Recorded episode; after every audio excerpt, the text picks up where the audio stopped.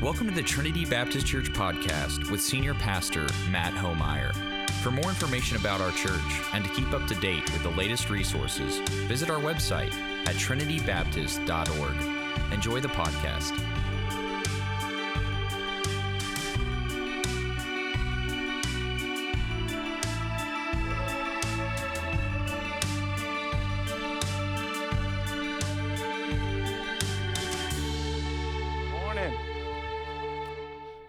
Welcome. We're glad you are here today at Trinity Baptist Church. We will listen for the sound of little teeth chattering and see if they keep their promise. I have my doubts. We'll see.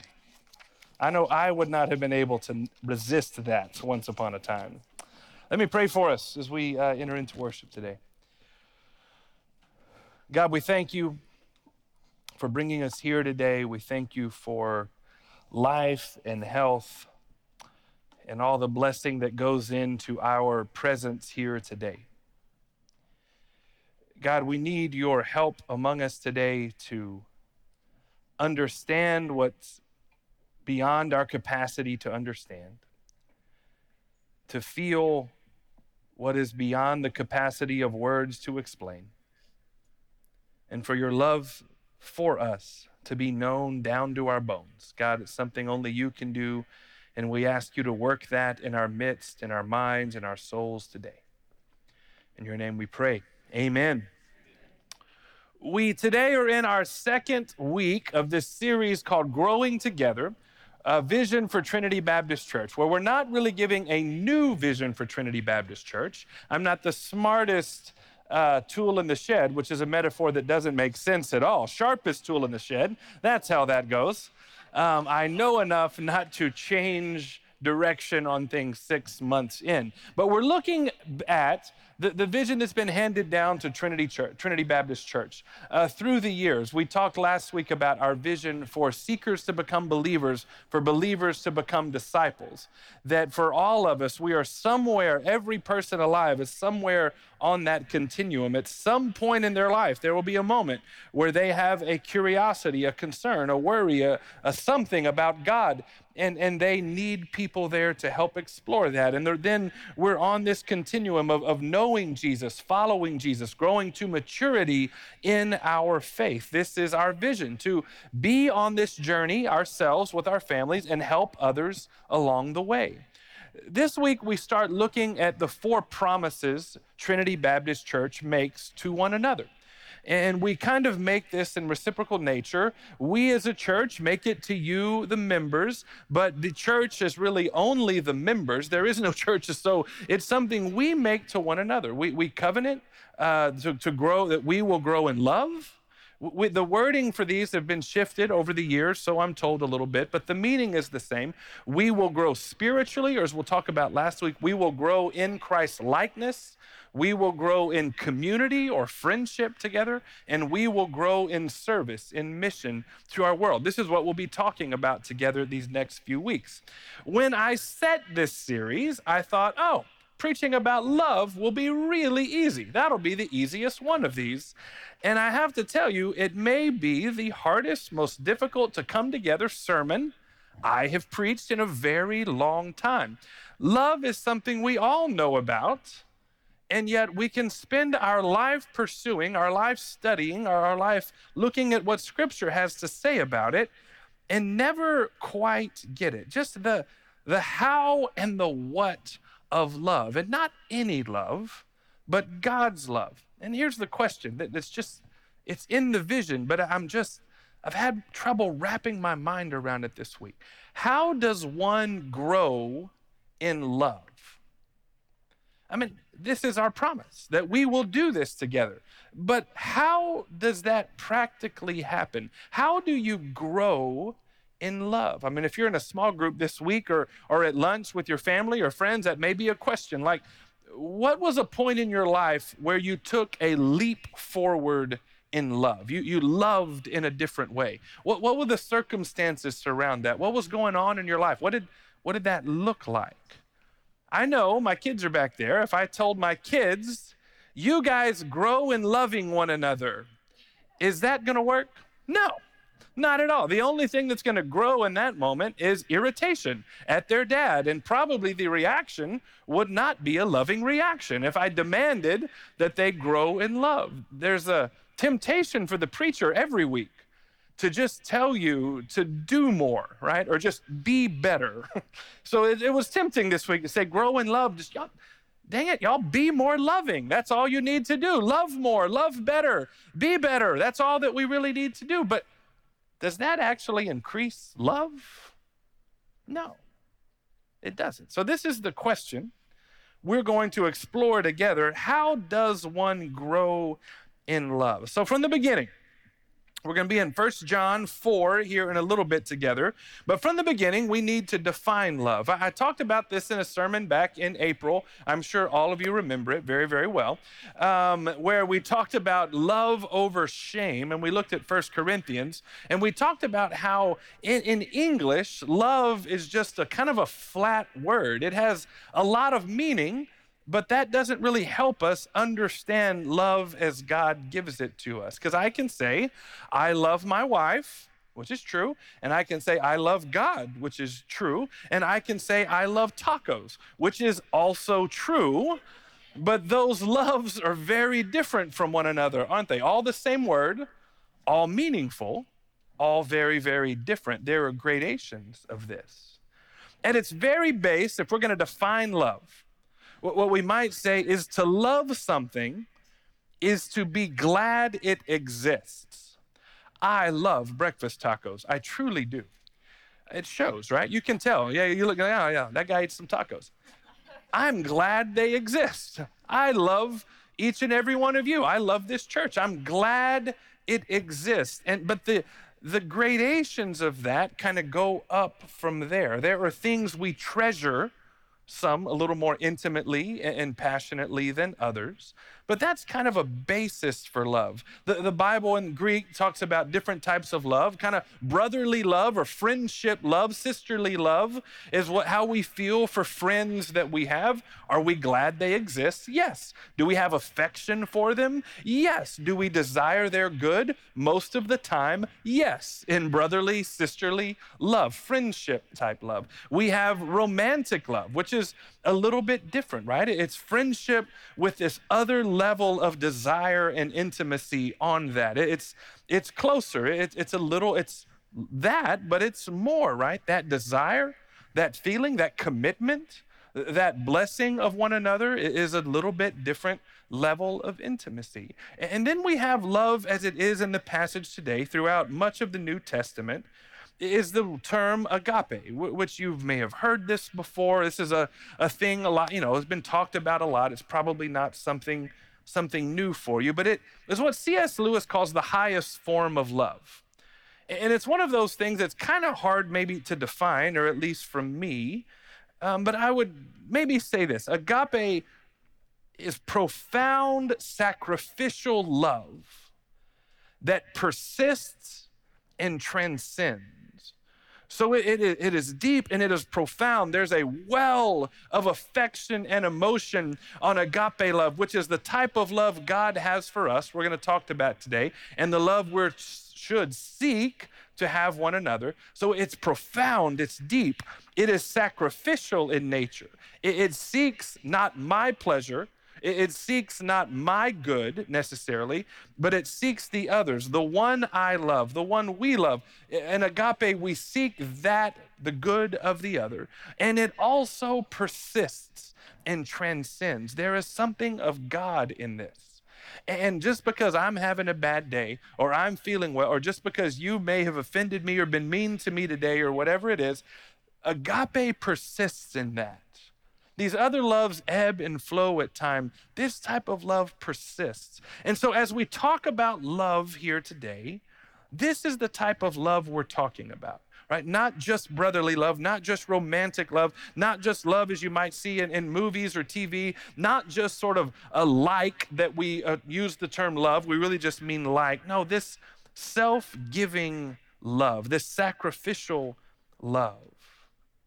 We're going to look at First John as I thought about how to talk about love and how we might vision about this together, this text came to mind, and I want to read it for us in 1 John 4 7 through 10 today. And it, it says this it's up on the screen, and you've, if you've got your Bibles with you, your phones, you can follow along. 1 John 4 7 through 10. I guess I should flip to it too, right? If I'm going to read it. 1 John 4 7 through 10. Beloved, it's a great way to start, right? Fellow loved, those who are in love with one another. Beloved, let us love one another, for love is from God, and whoever loves has been born of God and knows God. Anyone who does not love does not know God, because God is love. In this, the love of God was made manifest among us, that God sent his only Son into the world so that we might live through him. In this love, in, in this is love, not that we have loved God, but that he loved us and sent his Son to be the propitiation for our sins. I'll go just a couple more though we won't get there today. Beloved, if God so loved us, we also ought to love one another. No one has ever seen God, but if we love one another, God abides in us, and his love is perfected in us. So we have love all over the place in this ver- these verses. Love back and forth, but we can I think learn something about how we are to grow in love if we track the forms of love, the words of love that, that John has for this congregation here in this passage. I mean, first it starts out by saying, let's show love because love is from God. Let's show love because love is from God. Anyone who loves God loves others. So love comes from God to us. Anyone who knows God is in relationship to God. The logical outflow of that is if we know the person that is love, it comes from Him, then we will show love with our life. It kind of lays down a gauntlet here and then goes a step further to say, in fact, anyone who does not show love, who does not love, does not know God. So, so love, this sacrificial love, agape love, is the mark of one who has been changed by God. It, it should be tattooed on us, stamped on us, a mark of our life together. Is our life marked by love? This is the challenge that comes down first in this text. And then we come to this maybe the most radical or among the most radical claims of Christianity that's just really the last half of one sentence in this verse God is love. This is the part of this that my words can't accurately explain or emphasize enough the radical nature of this claim that God is not a being who loves, that, that God doesn't show love, that's not what it's saying, or that God acts in loving ways, that's not what it's saying. It's saying that God is love. Therefore, anything God does is love and loving. Therefore, any inkling of love, any tiny experience of love we have here on earth is a reflection of God. This is an astounding claim. For much of the PR about God is not about his love. Much of what we show of God to the world, and that's how the world knows God, is through his people would not always be characterized as love. But if John is to be believed, and he is, then love is the essence of God. Love is the being of God. God is love, a being so kind, a being so benevolent, a being that is love, that he, he looks forward into time and speaks you and I into existence. Because remember, to love is to be glad something exists. Out of God's love, creation itself springs into being. For if God is love, love has to be given, love has to be shared. It's natural for that to happen. So God creates all that is out of God's love. God reaches into time and creates you and me for a purpose, for a reason, because God loves. And we also know for love to be fulfilled, what has to happen? It, it has to be given and received. We don't necessarily add to God but this love is amplified when he gives us the opportunity to love him and respond to this love with love of our own. God is love. And he loves us by creating us, by providing for us. It goes on, this is how God is fully known that he sent his son into the world. It'll say in another verse just after this uh, not just into the world, but in the world to be, to be a propitiation for our sins. A big fancy word I had to look up to make sure I knew what it meant. It means it's a really fancy one. My wife's a speech therapist. I needed her help just to say that word uh, carefully today. I mean, it means that someone did something for someone else that they could not do on their own. That God sent his son into the world to, to do something for us that we could not do on our own that results in our good. There was separation between us and God because of sin and brokenness in the world. So God sent his son, which is to say, a very part of himself into the world to die for sin so that we might live, so that we might know forgiveness, so that we might share in the love of God and, and the life of God, so that we might live through Him. This is love. And it goes one last thing this is love. The point is not that we love God. That is great. We need to love God. But that's really not the point. The really majestic point here is that God loves us. That's the miracle. That God loves us and that God is love. So much to soak in in this passage. But it still brings us back to our question How do we grow in love? How do we become more loving? Which is to say, how do we be more like God if God is love? I think it's, it's really simple. We can't will ourselves to be more loving. We can choose to do more loving things for a time, but that doesn't really make us more loving. That just means we've done more loving things. Sometimes that's love, sometimes that's obligation, sometimes that's guilt, that's other things. We grow more loving by more fully embracing the love God has for us.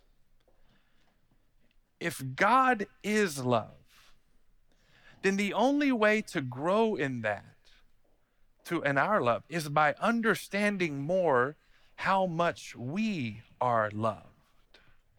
You know, I've done enough pastoral counseling and just lived long enough now to know most of us struggle to know, like know down to our bones, that we are loved, that we are worthy of love. And even when we find love in any sort, we're deeply afraid we're going to lose it. Even when we have love, we dream about its loss. Our subconscious is terrified of this. If we could have one freeing thought that, that would change our past and change our futures and change our present, it would be to know how deeply God loves us.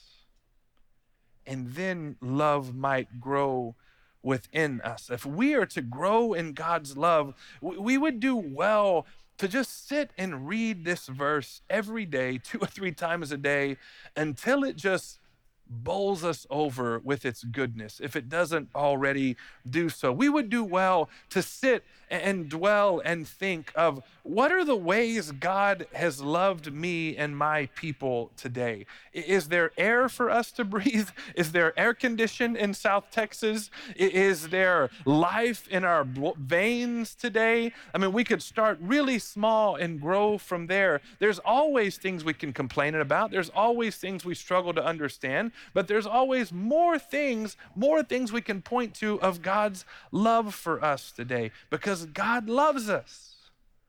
and He's glad we exist. And He lavishes life, He lavishes blessing, He lavishes provision. He, he sets this whole world up in creation up in balance for us to have a flourishing life here. To know God loved us, He created us, He sustains us. He delights in you and in me like we are his precious children. He, he, he loves knowing what we do. He loves the way we're living our lives. He, he loves us even when we're living in ways that don't honor him. I've said this before, I'll say it today, I'll say it again and again and again. There's nothing we can do to make God love us more, and there's nothing we can do to make God love us, love us less.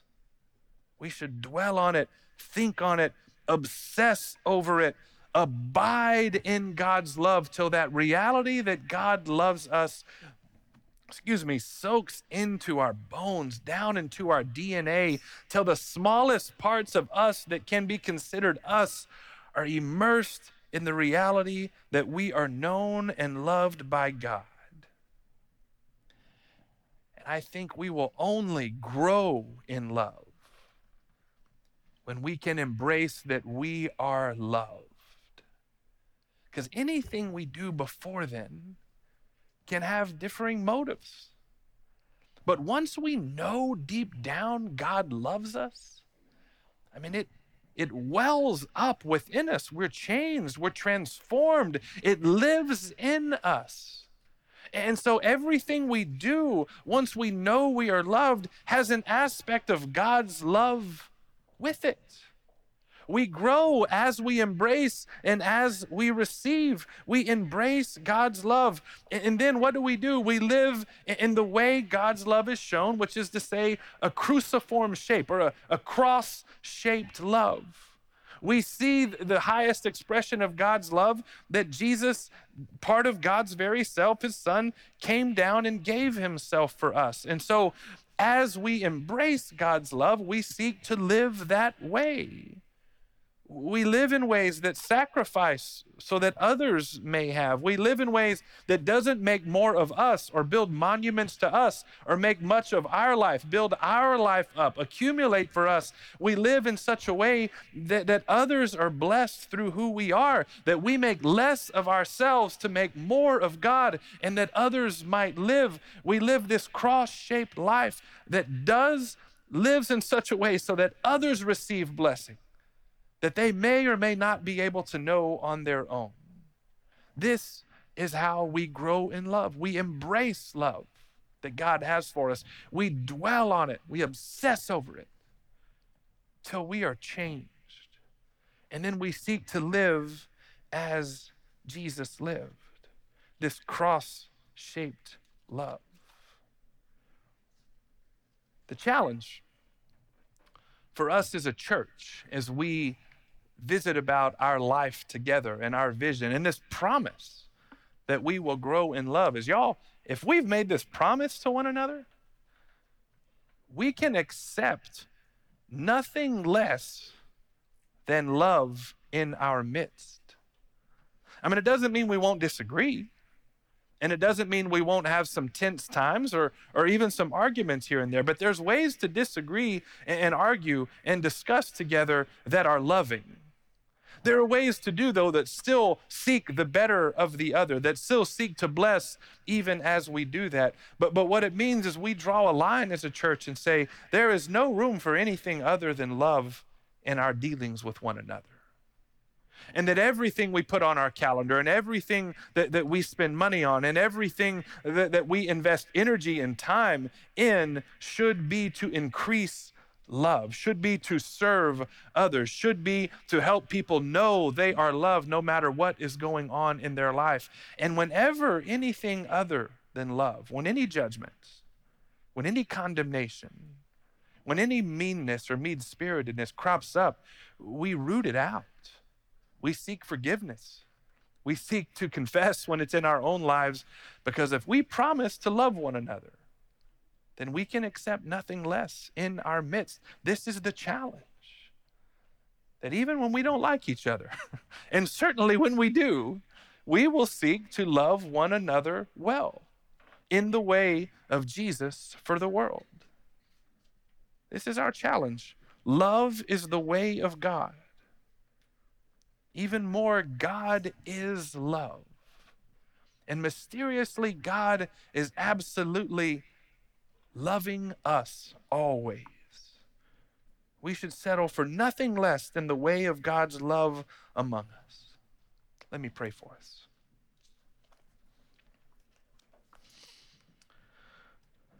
God, help us to scoop out of our lives any lies that make us feel anything less than loved. Pride, shame, guilt, misplaced condemnation. God, root them out of our minds. Replace them with the joy you have in us because we exist and we are yours. Transform us not through rules, not through obligations, but through your love. And help us as we know love to share it with others. In your name we pray. Amen.